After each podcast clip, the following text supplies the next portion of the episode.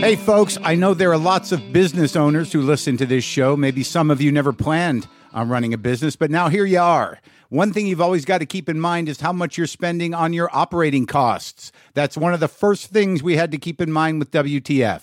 And with things costing more today than they did when we started, you want to keep your expenses down. To reduce costs and headaches, be smart and use NetSuite by Oracle, bringing accounting, financial management, inventory, and HR into one platform and one source of truth. Reduce IT costs, cut the costs of maintaining multiple systems, improve efficiency by bringing all your major business processes into one platform, slashing manual tasks and errors. By popular demand, NetSuite has extended its one of a kind flexible financing program for a few more weeks. Head to netsuite.com slash WTF for more. That's netsuite, N E T S U I T E dot com slash WTF. Lock the gates!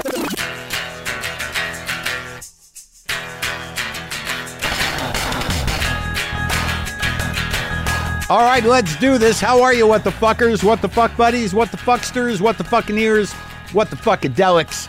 I am Marc Maron. This is WTF. Welcome to the show. Oh my God. Good show today. Well, you know, it's sort of like a, one of those rare bird shows. And uh, I never thought I'd, I'd talk to Charlie Kaufman. I never thought I'd, cha- I, I never, I just never thought it would happen. But uh, today, Charlie Kaufman is going to be on this show.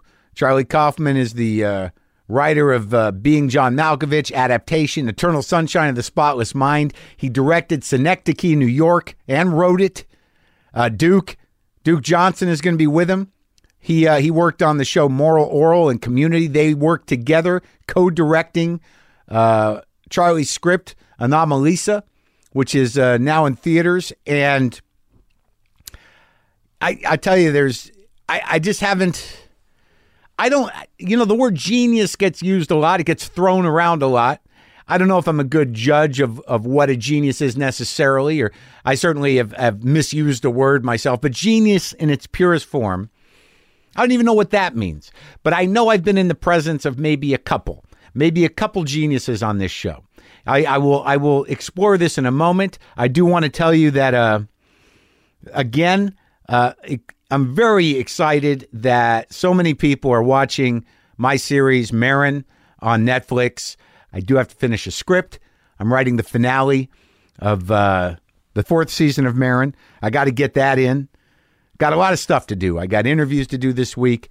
We got uh, concept meetings for the show. Got to get that script written so the other guys can sit down with it and me and, and, and put it together, make it right. Don't love it. I don't love writing uh, scripts. It's uh, writing in general is a, a bit of a chore. Once I'm in it, it's great, but it becomes a puzzle. When I write, I tend to eat a lot of uh, brownies, uh, Kit Kats. I eat cereal, whatever's in the fucking house. I will clean the house. I will do whatever it takes to avoid actually doing the writing. I'll write. I'll write a bit, and then I got to eat. I got to work on some stuff. But that's just that's my process. It's a long process. I don't have that kind of time this time. Script's coming along fine. It's driving me crazy. Point being, thank you again for watching Maron on Netflix or however you watch it. It's nice to know that you do work and people appreciate it. Now let's let's move on to what I was talking about about genius. Charlie Kaufman is a genius. I've not met many geniuses. I've maybe had two geniuses in this room. Oddly, they know each other, and oddly, they're both involved in Anomalisa. I think Dan Harmon is also a genius. And it's not it's not necessarily about output. Those though both of those guys creatively are are, are completely uh, original and, and, and, and an amazing sort of like uh, fluidity to their imagination. And imagination, I think, in the creative in the creative fields around genius is where you really you feel it. You know, you, you, you know, you watch something like Community, and and whether you like the show or not, you're like, holy shit, where does this come from? And with someone like Charlie Kaufman, you watch all his movies. The first time that you see Being John Malkovich or Adaptation, you you're sitting there in the movie theater and you're like, where does this come from? because it's not it's not like sketch. You know, sketch can be weird and just be open ended, and and just you know sort of like. You know, well, that was fucking. I don't. Well, that was weird. Am I supposed to understand something? No, it's sketch. You can just do weird shit without a button, without a close, without any point for complete absurdism. Sometimes absurdism is a tremendous crutch. It's a it's a crutch that that people with a good imagination uh, can sometimes get away with not having a fluidity of imagination that that seeks meaning. Absurdism is is is an easy out sometimes.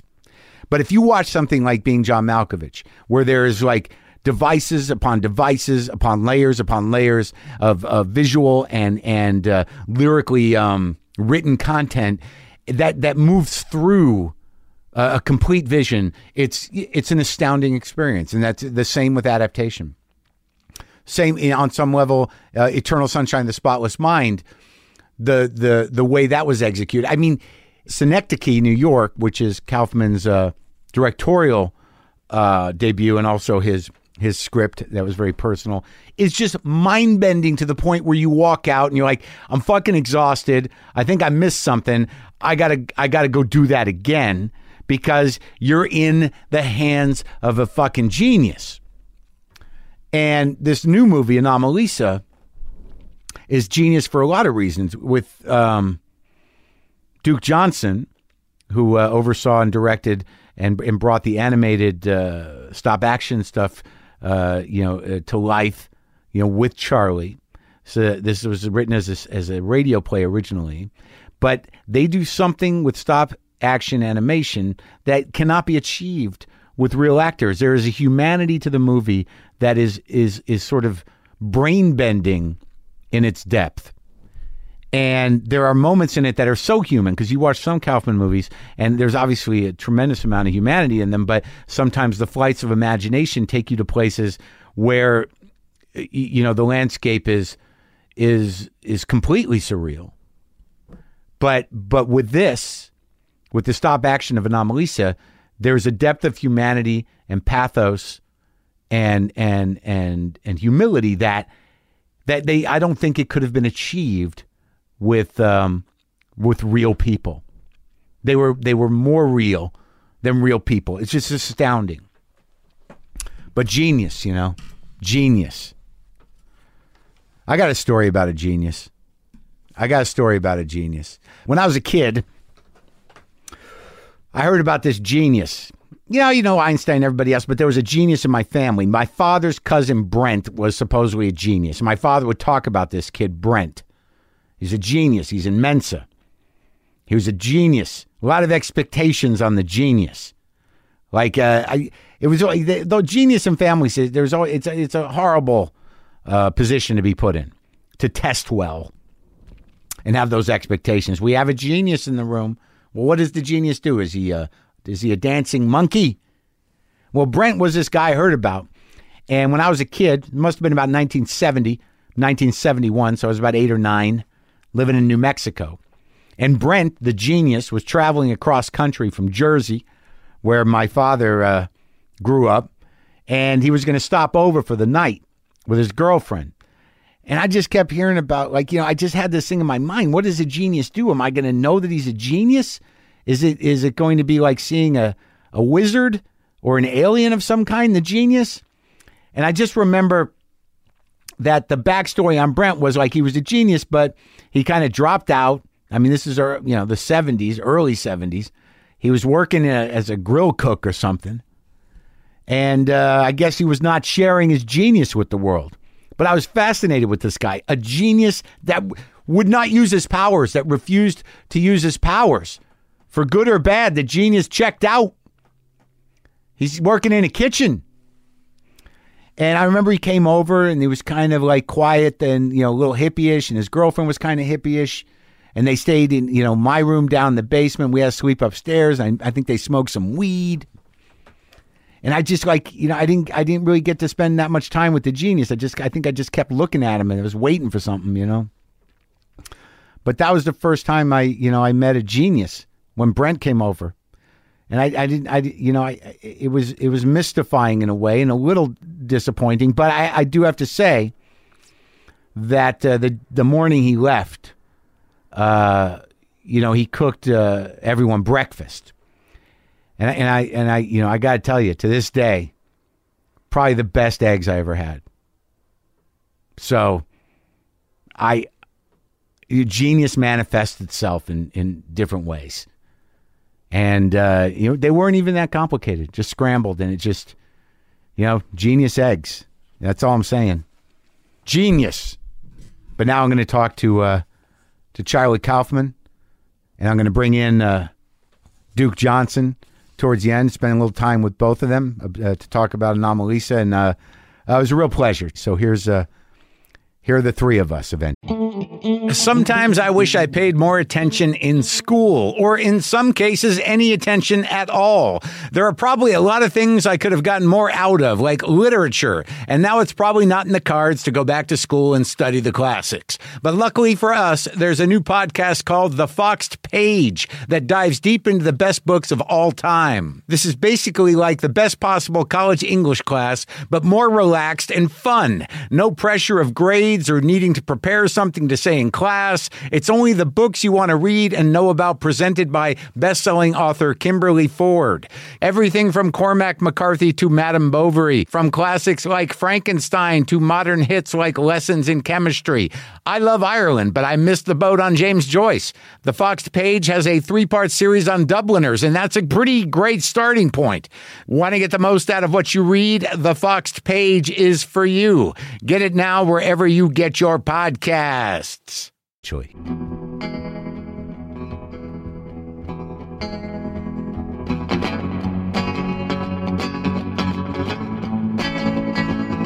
You want to pull that mic into your face? Sure. Oh, Can I turn? Can I turn this down? Sure, the first knob I think is you. How's that? Better? That's- Yeah? That's better. Yeah. There was too much of me? It was a little loud. Yeah, I hear that complaint a lot.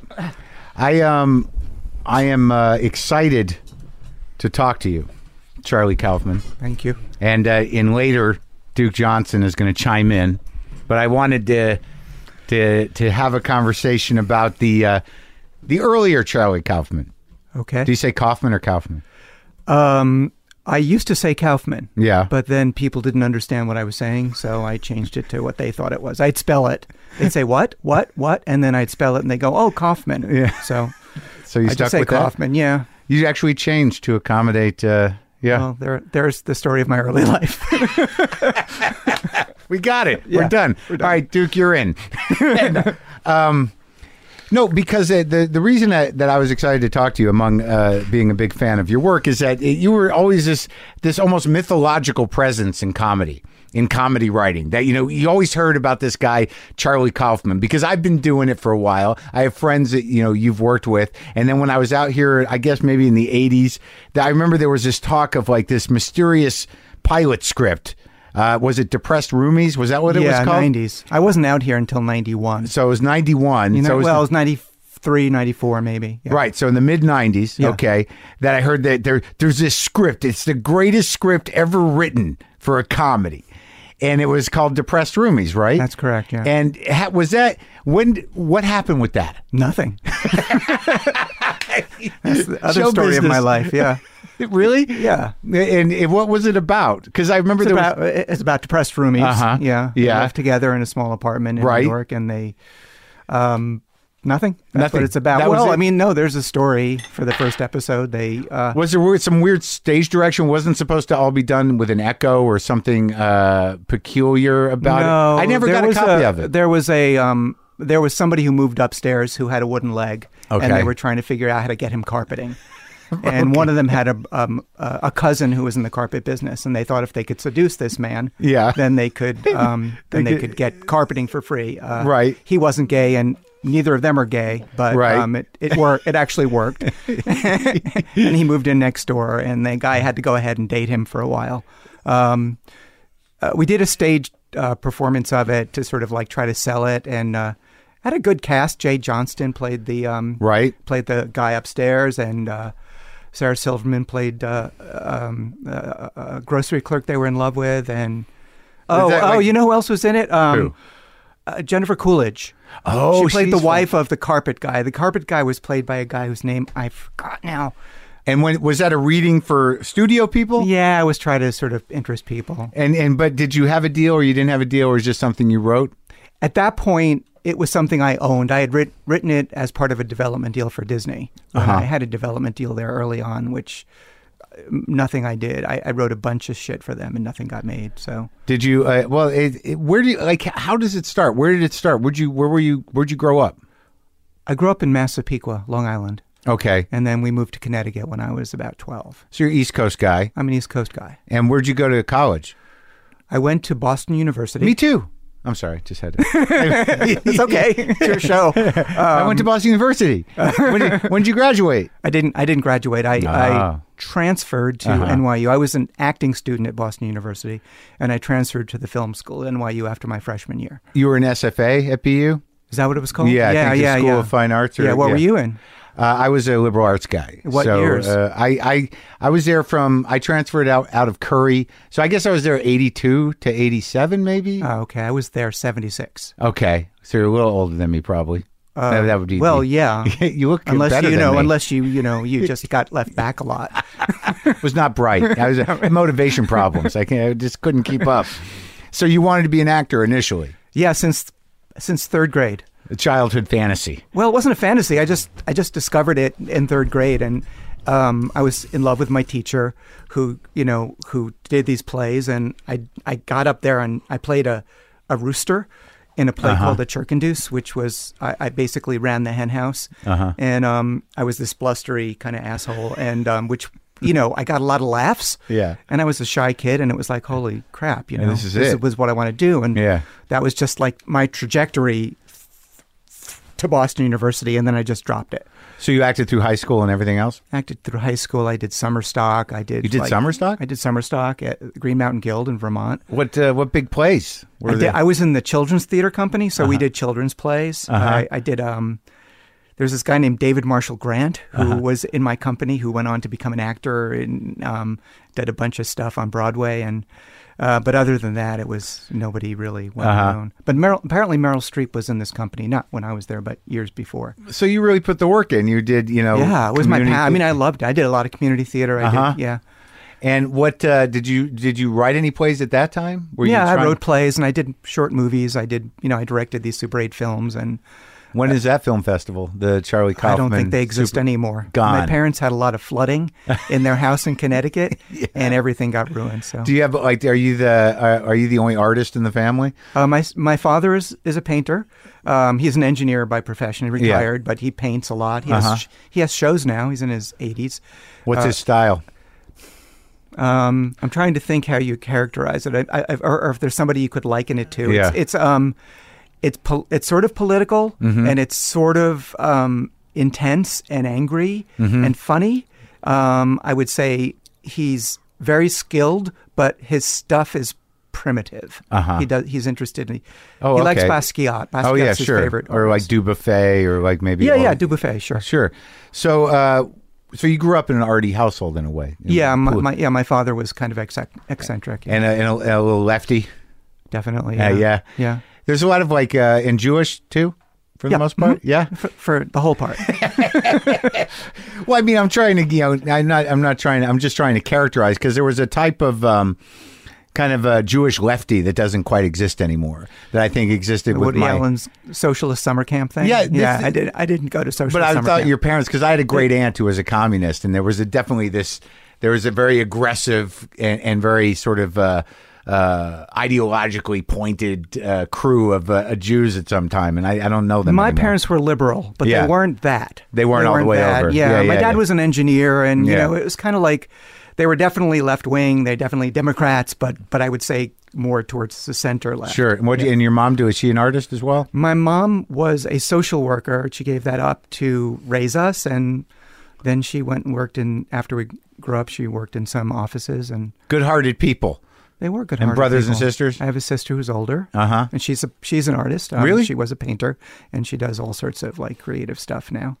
I just like knowing that, like a lot of people I talk to, it's it's it, it's nice when you talk to people who are creative that grew up in supportive environments. Most people I have found that I talk to who have a job in creativity did have that. There Yeah. were, you know, there was uh, very few people I've talked to that were like, "You're not gonna," but they were always supportive. I Um, They were supportive and they kept their mouths shut. Apparently, my father has told me recently that he was terrified that I was going to go down the road of wanting to be an actor.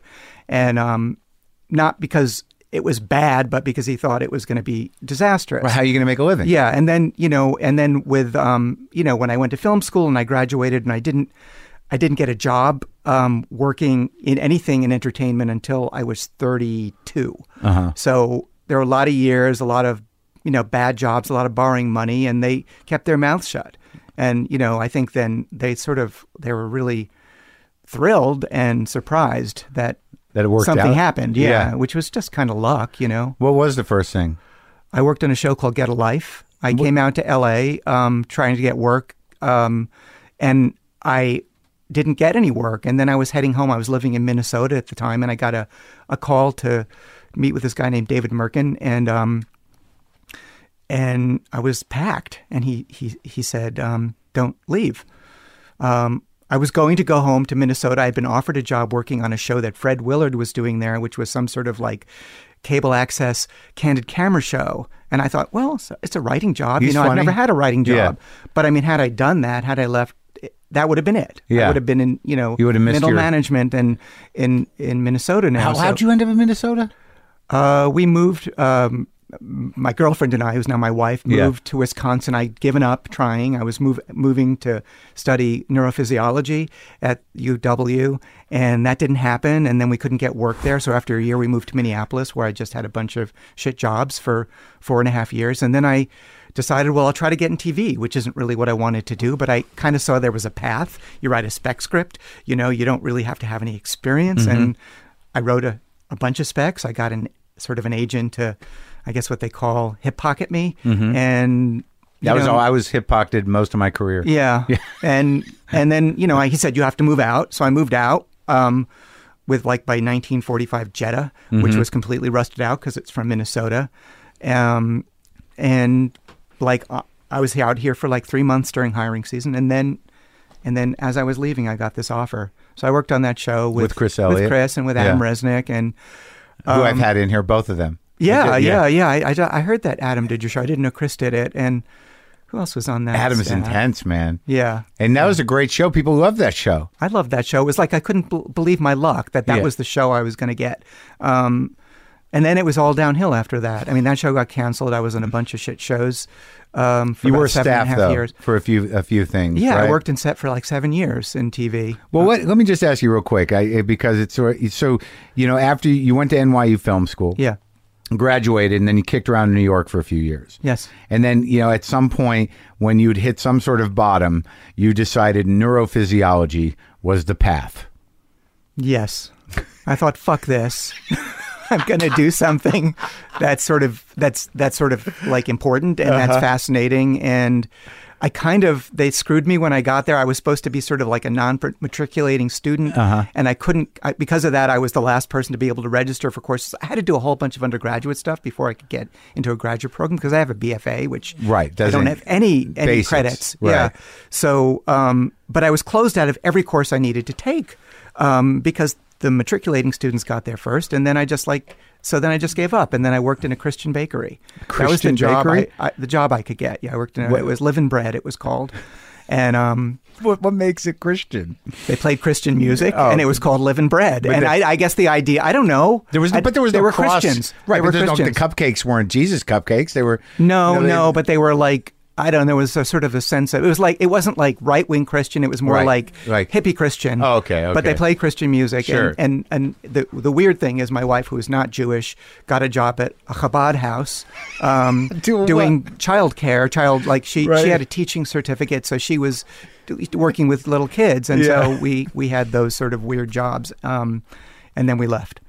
So the the get a life. I, I imagine that that being your first job, there was a, a certain amount of creative freedom that you you- that y- after that closed down. I mean, I imagine entering writing for just shit television was kind of diminishing and horrible. I was still making more money on these jobs than I had ever made before. Right. Just entry level, going and get a life. I mean, I, I was making five dollars an hour um, working at an art museum in Minnesota right before I got this job. After the Christian Bakery.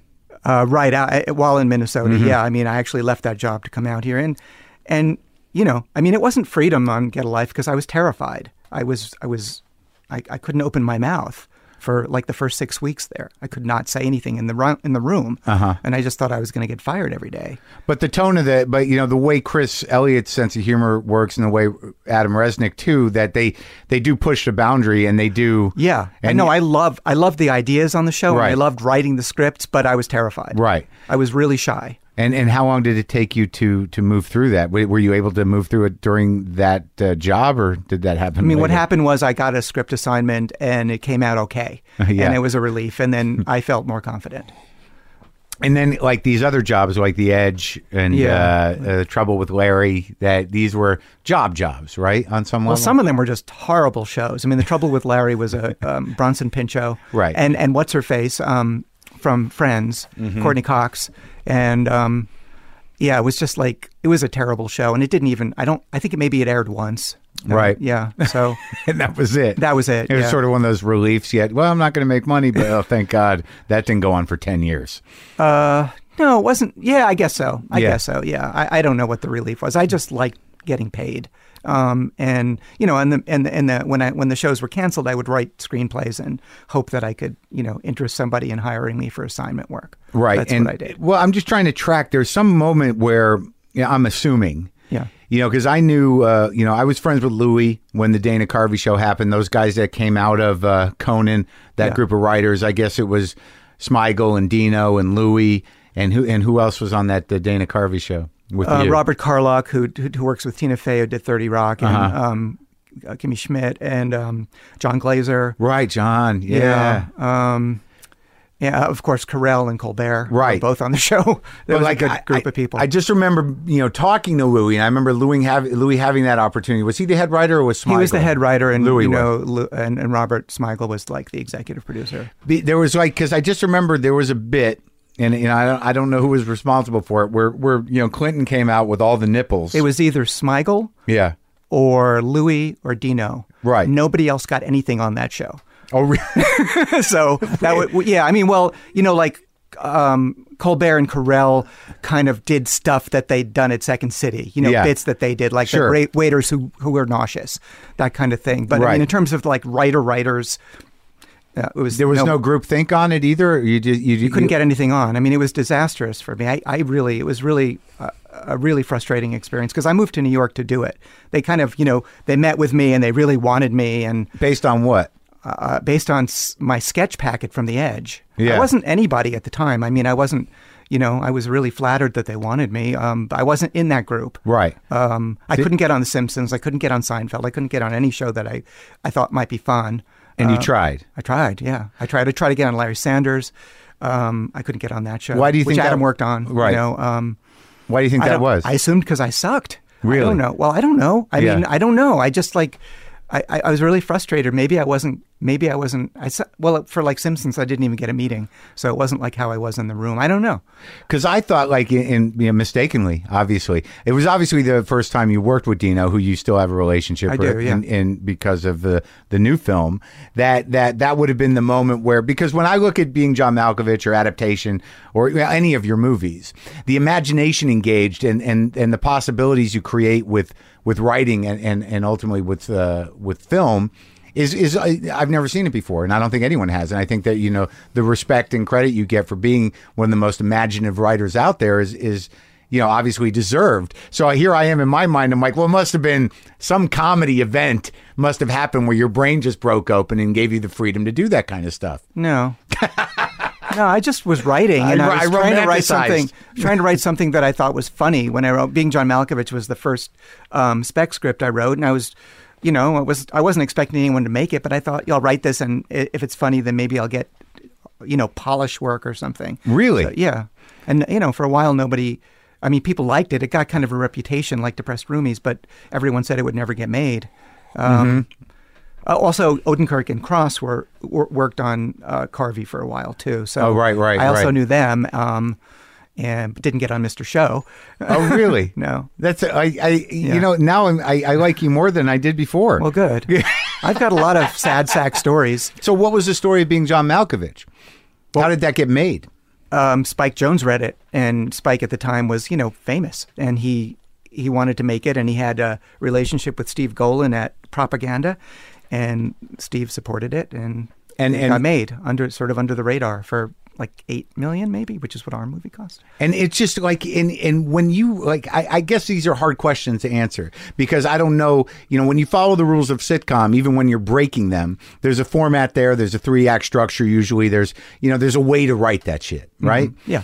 and it just seemed that with John Malkovich obviously you know the, the- you know there's a there's an act structure on some level but when you are are are you know creating this story of being inside John Malkovich and having these different environments and these I mean the way you visualized it how how do you write that were you just sort of like fucking around in a way or did you see it as a full picture from the beginning I mean, I figured it out as I went along. Right. I, I didn't know where it was going, and and the third act, or for whatever whatever that is, was very different in the original script. Um, but Spike didn't want to do that. but do you act. work with a storyboard do you do no, right no. I just write and I, and I find things as I go. And I More think, like a oh, novelist. I think, yeah, definitely. Right. Like what I try to do with everything I, I write, and you know, that's funny. I like that. That's funny, and I don't care. You Right. know, I'm going to do. This isn't for anybody. It's not a, an assignment. I'm going to do what I think is funny, and then you know, see what happens. and so and and Spike got it yeah, Spike got it. Yeah. and how close did you work with him during the Very filming close, yeah. He was he was great and very collaborative and very respectful, and um, I was fortunate because Uh-huh. it's not the experience that most writers have. where did human nature come from Human Nature was the second script I wrote. It was just another spec script I wrote, and um, it had like this sort of weird history of people being interested in it. Steven Soderbergh was going to do it, and um, it was after he had left Hollywood and made Schizopolis, and he I came upon it and he wanted to make it, and I started meeting with him, and then um, Out of Sight got offered to him or something, and he just out Yeah, the door. right. so, um, and then what happened was I went out and pitched this idea for Eternal Sunshine with Michel Gondry, and um, I had to write something else first. I don't remember what. Was it Confessions? I maybe uh, I can't yeah. remember, but I had to write something else, and Michel didn't want to wait. He wanted to do a movie, um, and he said, "Can I do Human Nature?" And I said, "Well, okay, you know." And so he did Human Nature, and um, What was your experience working with him? Because I like I think he became a better director after that.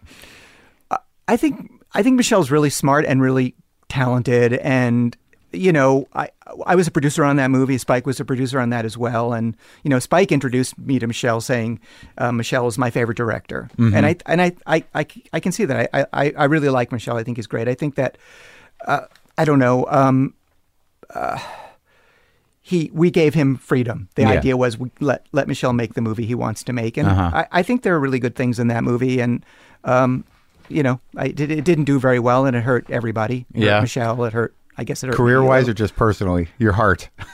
No, it didn't hurt my heart that much Uh-huh. actually. But you know, you, you know, it was after Malkovich, so you're sort of kind Right. of like expecting Yeah, yeah, something yeah. Next just- big thing. You know, so Yeah. um, yeah, so that happened, and And then adaptation happened, which is a fucking masterpiece. yeah, that was. Uh, I was offered the job of writing an adaptation of The Orchid Thief, and uh, by Jonathan Demme and and, and Ed Saxon, and uh, couldn't figure out how to do it. And I think that's what I was writing at the time because Uh-huh. I remember S- Spike was shooting Malkovich, and I was just wake up every morning with this intense depression, like I cannot fucking face this again. I can't face it again. I can't face it again The adaptation. adaptation because I didn't know how to do it. I had the idea. It's pretty close to what's in the movie. I had the idea. I'm just going to write this movie about orchids with no story, Right. you know. And I, I didn't know what that meant, uh, but I figured I'd figure it out, and I didn't. And then I thought, oh well, what if I? What am I thinking about now? Let me write about the thing that I'm most fascinated with now, and the thing that I was most fascinated now was with being stuck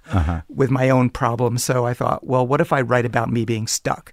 And I remember telling Spike. I remember going to the set where they were shooting the um, the what do you call it, the swamp scene. Yeah. I remember telling Spike about it, and he said, "Yeah, you should definitely do that." And I think that kind of gave me the courage to go ahead and do it. Uh huh. Because I didn't tell them that I was doing it because I was terrified they'd say, "No, you Yeah. can't do that," Right, and I right. had nothing else. Yeah. So I wrote it, and then I turned it in without telling them. I turned it in with my name and the name of my brother on the script, and they were really pissed off because they thought I had sort of farmed out the script to this other person, and it wasn't what they signed up for. But then they liked it, and um, and then Jonathan decided not to, to direct it, and um, Spike asked asked if he could, and Thank God. Yeah. I mean, I like Jonathan Demme's movies a lot, but I can't imagine that movie not being directed by Spike. Yeah. And so, like, so that was was that as autobiographical as you've gotten in any form? I mean, everything is autobiographical to Okay. to, to a greater or lesser extent. I mean, Uh-huh. that one's sort of more literally autobiographical. And mean, the- I really was stuck. I really did have a meeting with that executive that went almost like that scene that With, uh, Tilda, what's with Tilda? Swinton and, Oh, and. Nick Cage. And, yeah. Um, And what about the other executive? Wasn't there another agent in there uh, who played by that uh, good-looking guy? Oh, what's his name? oh yeah, that's my that was my agent. That's Yeah. that's Marty Bowen. Oh, uh, at UTA. Yeah. And who who played him again? Um, Ron Livingston Yeah, played he's him. great. Yeah, Yeah, yeah, yeah. he was great. yeah, Marty said stuff like that to me. I love Marty. Marty is like the polar opposite of me Yeah. as a human being, but Yeah. Mm-hmm. he really gets my stuff, and he's been so supportive over the years. And he's like always the person who laughs the most when at the first screenings. Right. I, I, I love him for that. you know? Great. Yeah. So the device of a twin brother, though, was that your just a, a did you was that sort of the the other voice in your head? No, it was more like, okay, how interesting is it to have a writer sitting alone in a room typing? Right. Well, what if there's somebody else he could talk to? And then Yeah. I then it kind of developed into what it developed. I thought it was funny. I thought it was funny that the brother had back problems and was always lying on the floor in the house. um, It was great. Nick Cage was great. He was great, And was. Spike as collaborative on that one as yeah. the other one? Oh yeah. Yeah, Spike's great to work with, and Michel Sweet is as guy. well. Yeah. Yeah, I, yeah, I like them both. When you were sort of developing your sensibilities, I mean, who were you a fan of? Who were your guys when you were growing up in terms of comedy? Woody Allen, Yeah. uh, Monty Python, Yeah. um, National Lampoon, Right. The magazine or the radio show? All Uh, the magazine and Oh, the yeah. Mm-hmm. radio show, um, early SNL. I mean, just anything that felt sort of anarchic. Mm-hmm. Uh, the Marx Brothers. Ernie Kovacs? I didn't really learn about Ernie Kovacs until I was older, but yeah, me he's neither. amazing. Yeah, Yeah, yeah. Um, Yeah, things weren't available, right You know, as easily. Yeah. yeah, yeah. So, Confessions of a Dangerous Mind. Were you hired to? That was you. You were hired to do that. I was hired to adapt that. I Yeah. thought it was kind of, I mean, I was asked to adapt it, and it was interesting to me because I thought this guy is lying, but he's not, he's acting like he's not lying. And I thought that was interesting as a character study. So, right. I thought it was a good movie. Oh. Did you like it? No, No. no, I didn't like it. That was an, that was a movie in which I was Mm. not um, consulted. I mean, George Clooney changed the script. He didn't talk to me during production. We kind of didn't get off. Now, when that happens right to you, foot. do you ang- are you angry? I mean, do you you know uh, do you defend your work? I tried to, yeah. I mean, he actually showed me. Um, I was I was invited to see the movie after he was pretty much done. yeah. Um, and I, I wrote a bunch of notes. I took a bunch of notes and gave them to him, and I guess it was offensive Mm-hmm. Oh, to really? him. So he, um, Shut you out. well, I was already, the movie was already done, but it's like, well, you're asking me my opinion, and you know, this is what I think, and so Did you did you have words? um, there were there were words. There were a lot of words during that were in the form of emails, Mm-hmm. Which I kind of wished I saved because some of them were kind of amazing. Yeah. Um, Some of your best writing. No, some From of him? his most interesting writing. How could you not save them? They got to be. I out can't There. believe I didn't. I can't believe it because it was an astounding experience for me. They're not And- out there. Hire some guy. They got to be able to find them. Ah, I don't even know. Yeah, just say there's Yeah. guys. They can track them. Whatever email account they're out there. Uh, Eternal Sunshine of the Spotless uh, Spotless Mind was beautiful movie. Thank you. Do, are you happy with the way that came out? Yeah, yeah, I'm happy with that. And you know, and Michel and I worked very closely on that, and that was a good experience. Whose idea was it to to have the landscapes actually dissolving? The landscapes. Well, I mean, like when when when as his memory was going, you know, buildings were falling down. You know, you know, uh, you know. Oh, you mean were- like in in in in Montauk? yeah, in Montauk, but yeah, it, but as w- when he was like running and We had a lot of through- conversations about. I mean, that was in the script. To, Yeah. to, you know, to to a great extent, how it was going to be done was sort of up for grabs. What it was going to look like, it was sort of more fanciful.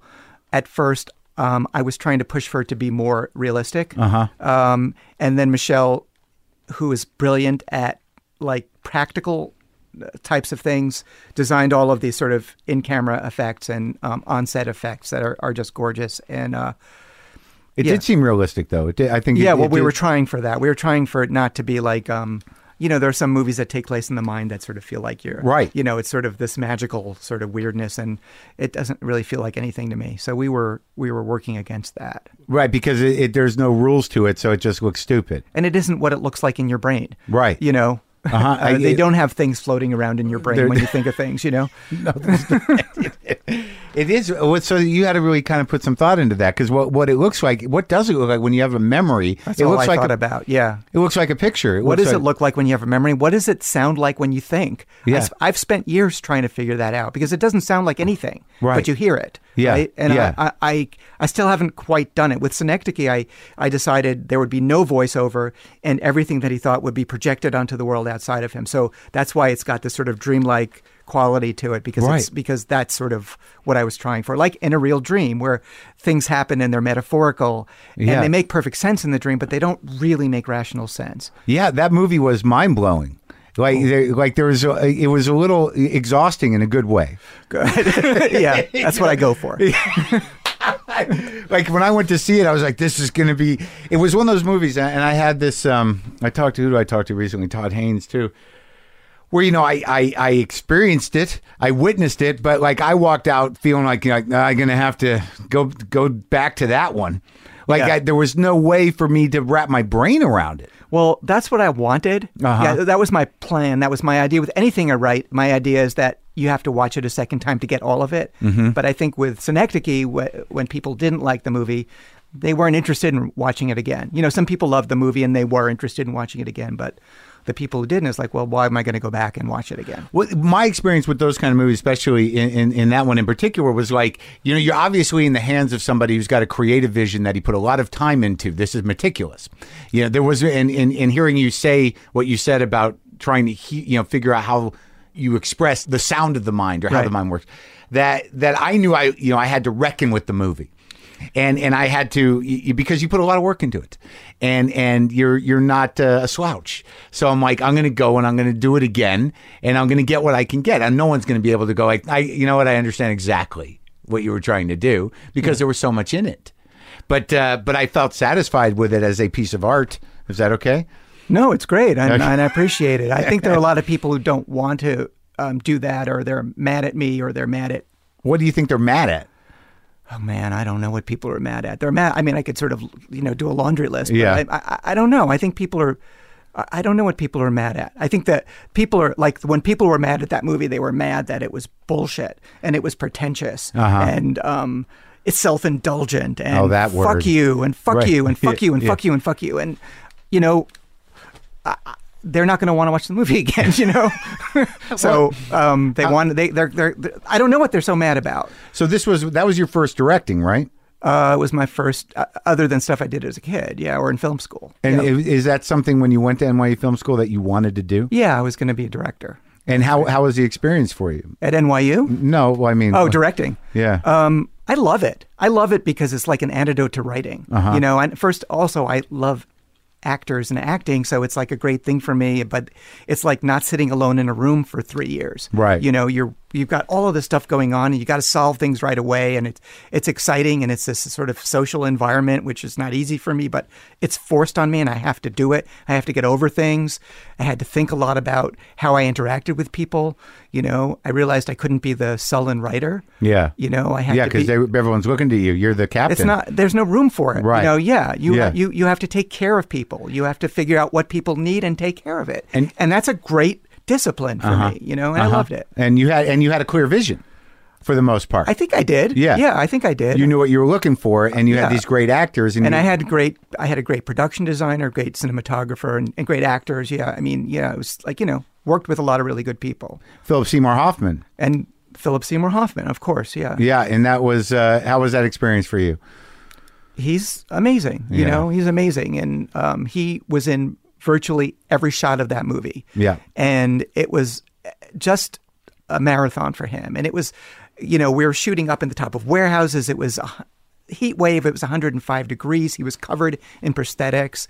You know that the prosthetics were bubbling Oh my god! because it was filling with sweat, and they Yeah. had to come in with pins and puncture holes so it could drip out. And you know, but he was just very serious. He was always there. And then when you go into editing, like, and you start piecing it together, I saw things that I never saw. Like he understood who this character was in sequence that made it beautifully nuanced and and you know really. yeah yeah. So in his mind, he, he I don't know what he knew, but I saw he knew something. That- it was like this works. It's not like oh oh fuck. There's like tonal shifts and and he, and this doesn't work next to this. It was all like beautiful. emotional continuity. yes, and from, from throughout the movie, and he held the movie together obviously because he's the thing in that movie. He's the glue. That's fascinating. Yeah. because that's the, like as a guy who's not really an actor but has had to do it. You, you know, going like having that in your head on top of the scene, like wait, this happened after, before, Yeah. or uh, this is right after I did that thing, and bringing that to the next thing. So, in in a sense, emotionally, he probably he uh, he, he anchored the movie in a way you didn't know was even possible. I think so. Yeah, I'd say that definitely he anchored the movie, and and I was, um, and I was surprised by it. You know, Mm-hmm. um, by the by the subtlety of it. Yeah, it's sad he's gone. Yeah. So now you guys, uh, ha- let's let's bring Duke in here because now we're we're we're coming towards. Uh, let me make sure I got you on the mic. How, how do you sound? Check, check. Check, check. There he is. That was great. I really enjoyed that whole back and forth.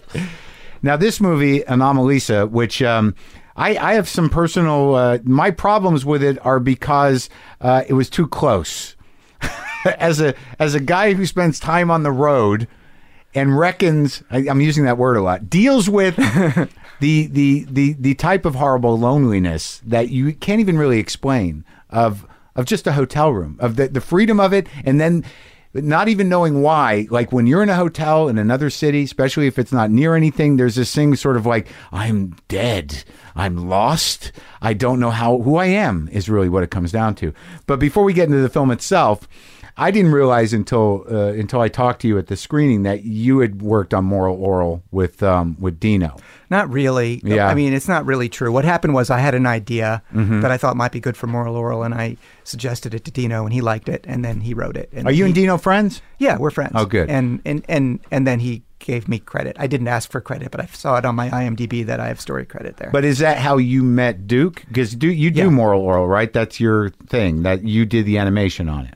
I did. I did one episode of Moral Orel. Just one? Yeah, in the third season. That's that's what I started doing. I I'd been friends with Dino for a long time since back when he lived in New York. so and you're like still alive, years. and that's great. I know. Can you believe it? apparently don't try to keep up with Dino. Nobody can keep up with Dino. that's right. But you started where? Because you're uh, you do a very specific type of animation. Well, yeah, I, I kind of just fell into it actually because that's what Dino does. Mm-hmm. Um, He's got it's uh, it's something there's something nostalgic and retro about stop action animation, right? yeah, And there's and like there like I noticed like with moral orel it if you're of a certain age it triggers something very odd from your childhood. well, that's Like- kind of a specific reference to Davy and Goliath. Right, right. Yeah. I don't know, Davy. Yeah, yeah, yeah, yeah. And but uh, wh- where did you learn how to do that?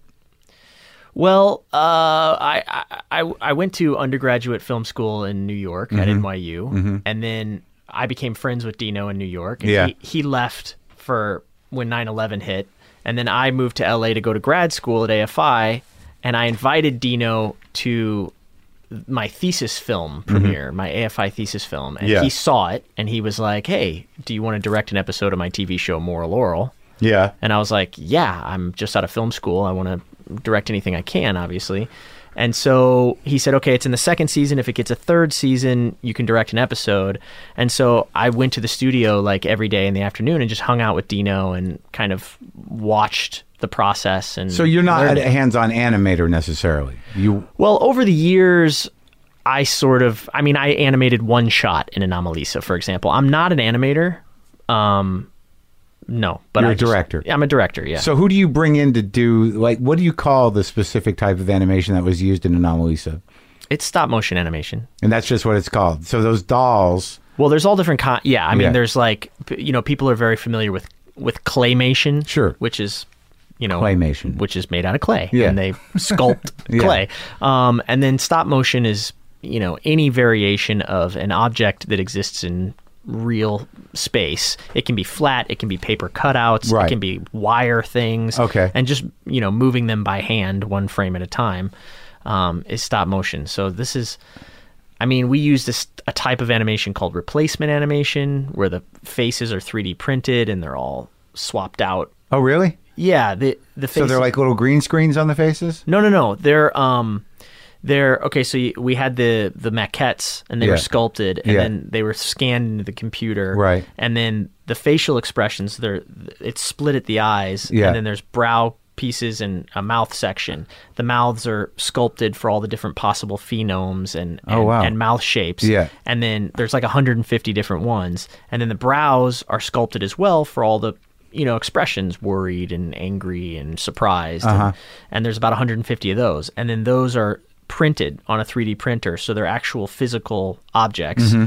and um, they are literally replaced every frame by the animator you know live on So as a on the set. director, you were like, we we got to get a guy that does this, this this this type of animation. And you and how'd you find that guy? Well, the anime. I mean, you you find sort of like the fabricators that can do this sort of thing. Like you find ZBrush sculptors that can change the faces in the computer, and you find somebody who knows how to use a, a 3D printer.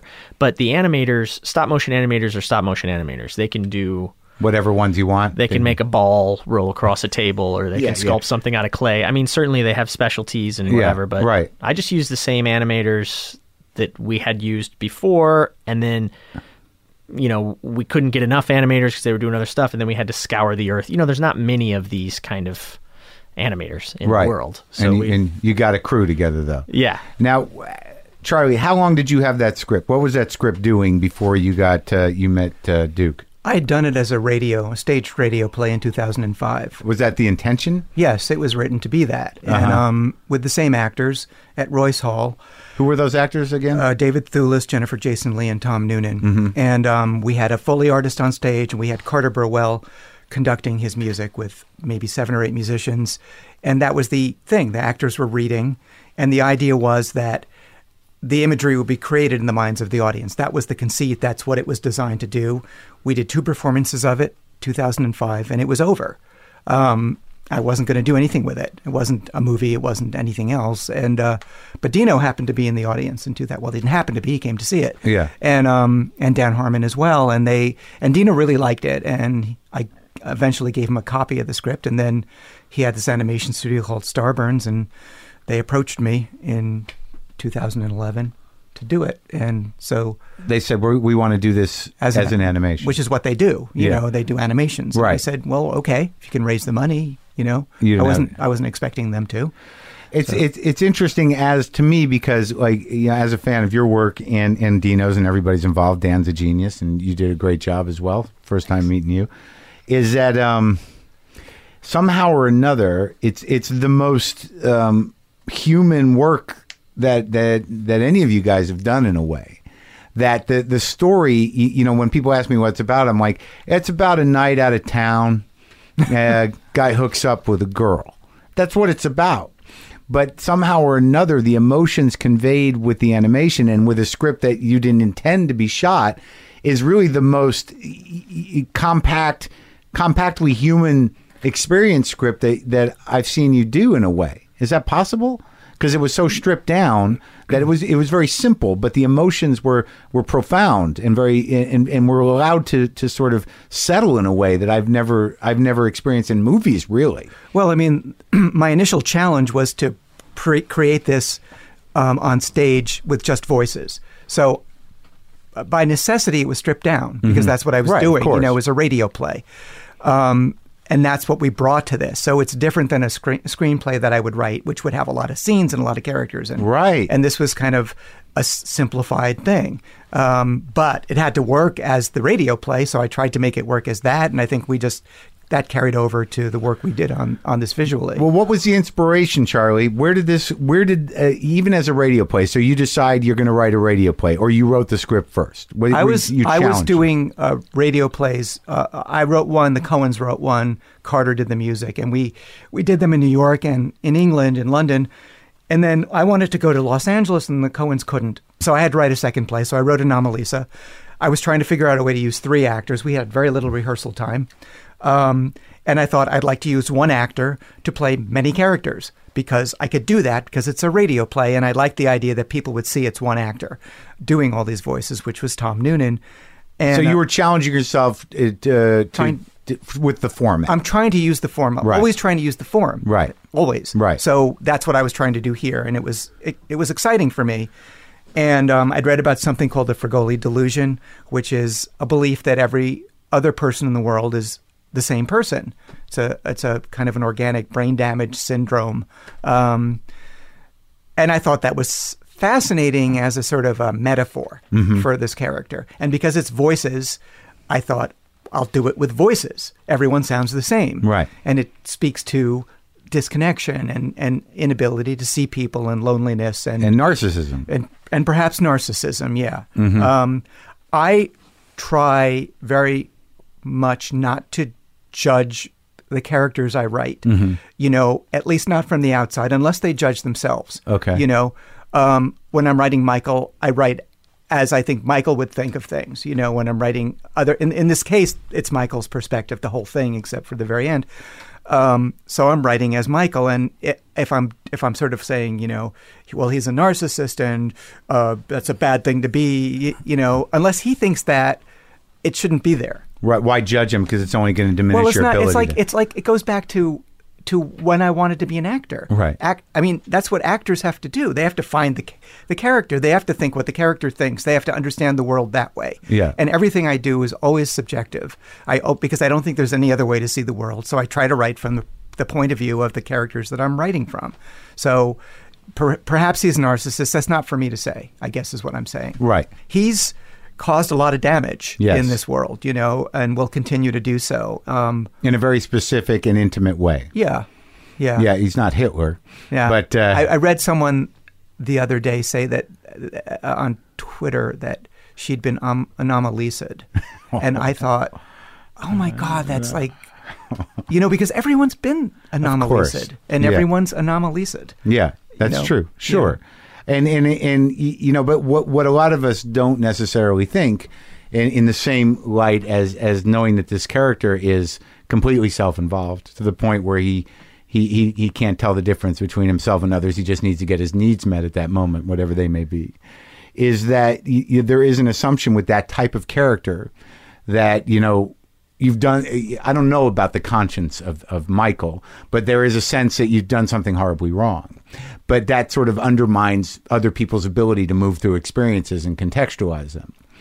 Do you know what i mean? That that a lot of times you may think like oh what did i do to that person? And that person could be like anomalisa. Yes, exactly. and yes. and that you know there is a sort of letting off the hook in that way as an audience. And also there's a certain narcissism in assuming you are this powerful man. Like bella's experience Yeah. You know did not it was not all hinging on him. But it, it's true, and and that is another thing that I think is important to consider is that people have different ways to approach other people's dismissal or other people's hatred or other people's rejection. And, objectification and, and just uh, not even whatever. seeing, yeah. you you you know I I find that I go through periods where you know I'll read stuff that people have written about me and I cannot I cannot take it. I, I'm so horrified and hurt and then other times it's like well it's kind of funny that's Yeah. kind of funny Right. I don't care Right. and I like myself better the latter way you know Right. if I can do that that's healthy Emotional growth. Yes, and it, it, it it's not consistent. I mean, it's an emotional peak that goes back to, into into the valley um, immediately. But I mean, those moments, I go, well, that is that is what I'm I'm allowing this person to do this to me. I don't have to, you well, know. I think the reason that happens, from my observation, is that there's a part of you that is very or me that's you know always going to be hard on myself. That my wiring is to be self-judgmental and assume that I fucked up. So if anybody, depending on the day, honors that narrative, I'm like, ah, fuck. Yeah. You know, fuck that guy. Yeah. You know, but or, on another or day, they're right. They're right. Oh my God, that's- they're right. Those They're are the right. always. Yeah. That's always where Yeah. it goes. That's why you're so angry. Yeah. Is if they hit that one button. Yeah. But somebody like Michael is, you know, it it becomes there. There. It's again. I'm going to use the word relentless in whatever cycle he's in because he knows exactly what's happening. And and and we had a brief conversation at the screening, and both of you sort of chimed in on the decision because when you look at what you write, there's only one departure from a, a very grounded and in human experience narrative, and that's that dream sequence. And uh, you, we had discussed briefly the decision that you told me that sometimes in using this animation, they cover the face lines where the pieces where you can see where the piece that is the brow and the piece that is the mouth, uh, you can see where they're inserted. That you told me that like a lot of times they take those lines out and you guys choose to leave them in, which I thought had a lot a lot more meaning. I don't know if when you made that decision that you realized that it did have some poetic meaning to it. That, that these parts were, were were could be taken off and then they're taken off during the dream sequence, but also like it has something to do with identity and who we are in my mind. Obviously, I'm reading into it, and it'd be if you agree with it, that's fine. But I don't know what your intention was. Well, I mean, I think you know the you can see the evidence of it in the fact that those seams and the style of replacement animation became integrated into the story. I mm-hmm. mean, we added those moments where you know he becomes uh, partially self-aware, or, Yeah. or you know, uh, we show the audience right. that we're aware that this is happening. Um, and that that came about as we sort of were designing the puppets, and we wanted as as emotional possibility as to go as far in the emotional experience as we could with the range of expressions and it, it we discovered this style of animation and then we liked the way that it looked and Yeah. people do typically paint that stuff out with computers and and we didn't we didn't want to have that sort of uh, ambiguous polished what is this kind of thing the organic nature of what we were doing and of stop motion in general we liked the, the the being able to feel the impact of the animators interacting with these things and and seeing that they were hand created and Yeah. and having flaws and having you know cracks Right. liter- literal fractured you know elements to them um, and then uh, yeah immediately that sort of paralleled some of the uh, thematic kind of emotional things that were happening with the characters in the story and Yeah. we just built off that It was it was astounding to me that that by showing those those um, those cracks and, and those faults within the style of animation actually made the the film, which was already pretty fucking human, even more human. Like there's an element of of like I guess uh, you know French New Wave where where you know you you're made aware that you're watching a movie and that, that that's sort of almost a play on that because you're dealing with this animated movie that turns out to be more human than most regular movies or non-animated movies and you're showing the flaws of the animation characters in their animation which adds to the humanity of the movie i'm now i'm just tripping out Well, I I mean That when- makes sense? Yeah, I mean when I first read the script, Yeah. when I the first thing that I connected to, aside from you know relating to Michael's emotional experience, was that you know thinking of it in animation and reading that speech, that final speech, which is didn't change. Like Yeah. he didn't he didn't rewrite it for animation. Right. Um, it was already existed like this, and him saying what what is it to be human? What is it to be alive? You Right. know, what what is it to to to ache? Um, to me, there was an immediate, you know, connection to the form. Yeah, and and what blew me away, and I and we we could talk about it before, you know. There's a couple other things I want to talk about. That, but the sex scene, because this movie is about a one night stand, on some level, Yeah. on a basic pitch, and the sex scene was profoundly disturbing. Not because they were puppets, because it was the most human sex scene I felt could, I, I have ever seen in a movie in in some weird way. And I don't know what the hell you know you've lived through, Charlie. But in in, in no no in Where we're going with this one.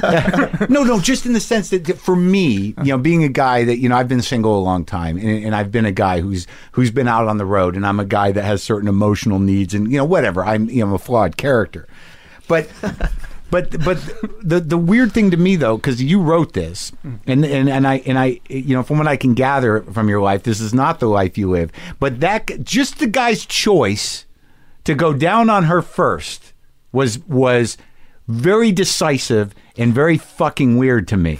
and not in weird in a bad way, just sort of like that guy, you know, was you, you understood this character because you know to do that. That's not that's not a passive. You, these all this stuff was animated, so these are deliberate script points. That's right. Yeah, the puppets weren't imp- improvising Yeah. at that point. But what what di- what did you struggle with in the in the sex scene as a writer? What were you what when you wrote that where like this guy's going to go down on her first on this woman? What that where did that honoring that impulse come from? I'm not sure. I, again, I wrote this in 2005, and and it was non-visualized. So I, I wanted to. I think I wanted to have. It may be just a kind of a not very interesting answer, but I think I wanted to have something that was clearly suggested that was happening in their conversation, but was Mm-hmm. alluded to, but that wasn't really ever specified, and that seemed like a thing That could blow, do. blossom in someone's mind. Yes, that you know, I'm, Right. I'm, I'm I'm a little I'm a little shy about that, you know, that kind of thing. It's and that's all it was in the play. And then you know, I think we we all knew that's what it was, so we we animated that, you know, and then um, and that's how it started. That right. was the Well, sex what, what, what was interesting to me is that for a guy that you know, no matter what he wants to do for that other person, there's uh, an almost you know pathological disrespect for personal boundaries. So you know, for you, you know, and and to do that in a charming way would be to have him take that action and and and then you know sort of stand behind it. No, no, no, no. I'm gonna we're gonna do this, but not in an aggressive way because that's some that's almost like it's it it appears to be selfless, right? yes. All right, so that that was me getting passionate about something that I'm not quite understanding why I'm passionate about it, but but to begin that sex scene like that was was something I'd never seen before, and then to sort of follow through with the sex scene and all its awkwardness eh, with their bodies and her bodies, which she's ashamed of, and and her own personal flaws was was was was beautiful, but painfully human and. And I don't want to give away too much because I think people should see the film, and uh, because I've never seen a film like it. In in terms of what you've done in, in your career, Charlie, what wh- where does this fit in? How do you feel about this thing in terms of accomplishment and creative vision? I, I mean, we had nobody watching over us making this thing. I I loved the experience. It was um, really difficult. You know, we had no money. Uh, many times we didn't think we were going to finish it, but I think the fact that we finished it and we did it outside of any sort of studio system, and now people are watching it is. I mean, I'm I'm I'm enormously proud of it, and yeah, I, I love the movie. I, I watch this movie every once in a while with audiences, and I still have reactions to it, which is not common for me when I've seen something a thousand times. Uh-huh. I mean, there are things that I still sort of see that I that I love, moments that I love, like human moments that I love, and I, I marvel at. And I think I marvel at them more maybe because I know that they're puppets and I know that they're inanimate and um and, and There's a freedom to that. well, it's just. I mean, they're, they're be- it's beautifully done. Yeah. And I, you know, I, I don't take credit for the animation. You know, I mean, you know, we were we were there to to sort of direct it, but these these animators are they're they're extraordinarily talented and and sensitive. And and Duke, what, eh, how do you how, how what do you, what are your feelings about it as it enters the world, and people are seeing it? You know, what eh, how do you feel about the experience of watching it with an audience and what you've done? Do you see uh, flaws in in what you've done, or are you like Charlie and, and are sort of surprised by you know m- the more you learn from watching it? I, yeah, I'm extraordinarily proud. Yeah. Uh, I I did see flaws. You know, I that's but I've always everything that I've ever done or been a part of, I I see the flaws, and then over time that sort of goes away. Um, and I think it started to go away earliest on this project than anything else that I've ever worked on because the experience of seeing it with audiences and you can feel that energy of watching something with the audience. You can feel when they're engaged. I mean, I'm I, I I've been moved to see that other people are are are are having the the emotional experience It that, that we stays- kind of hope for. It stays with you. That Yeah. was what I couldn't get- like. That I couldn't get over because I think it profoundly disturbed my girlfriend to the point where she was like, "That was great, but like you know, I, I don't feel good." Yeah. You, you know, and I, of course, like, you know, but I'm a guy, like, I watched, uh, you know, Altman Short Cuts, and I think it's a celebration of the human spirit. Uh, you know, like, I, I thought it was a very honest movie, and I couldn't shake some of it. And I, and, and when we're talking about it now, I still can't shake the, the depth of the type of emotions, maybe because, you know, I relate to things that are uncomfortable.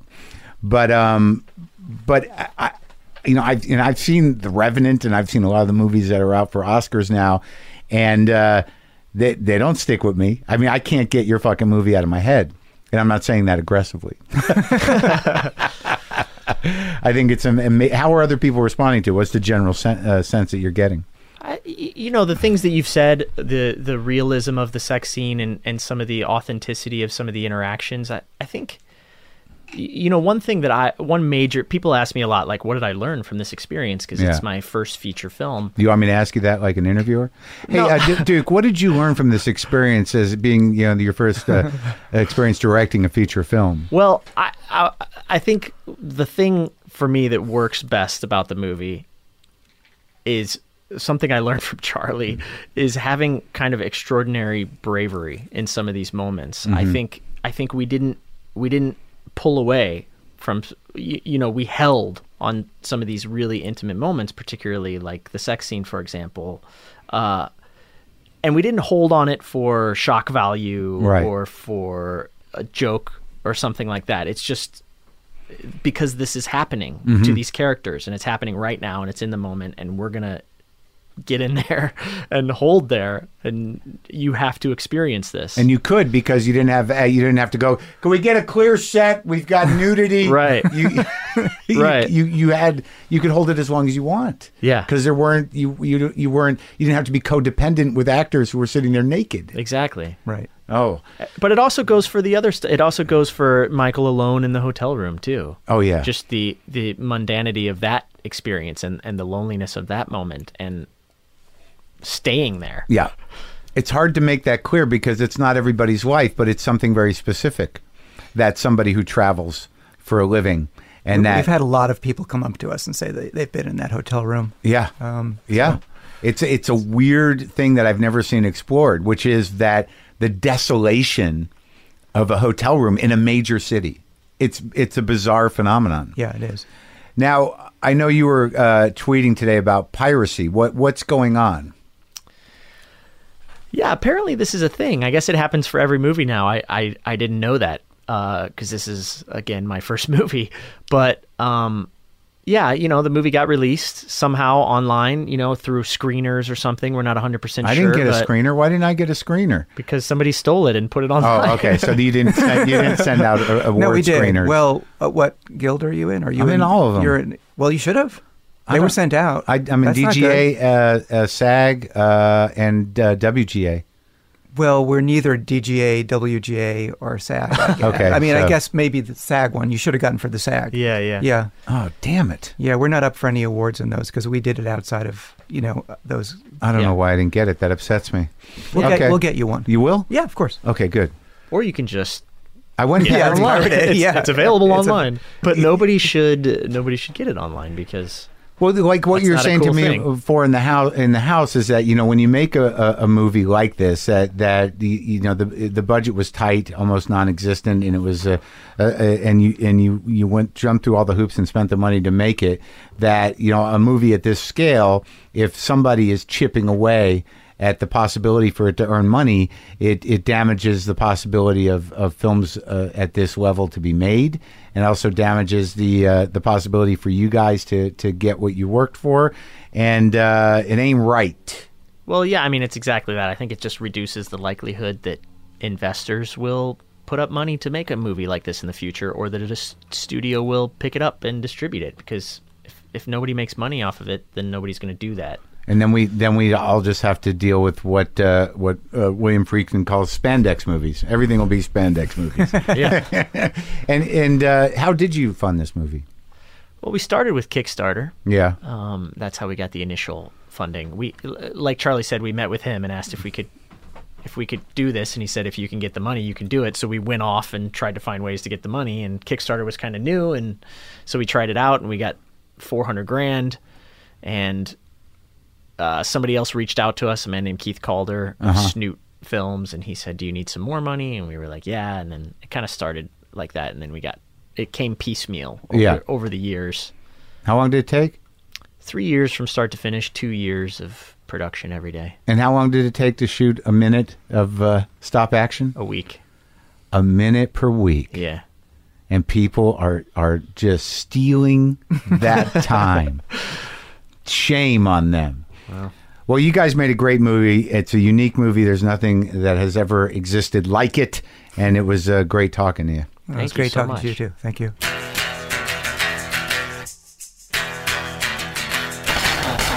Go see Anomalisa. It is a profoundly moving movie if you let it. And I think if you let it, there is a little relief at the end. Go to WTFpod.com for all your WTF pod needs.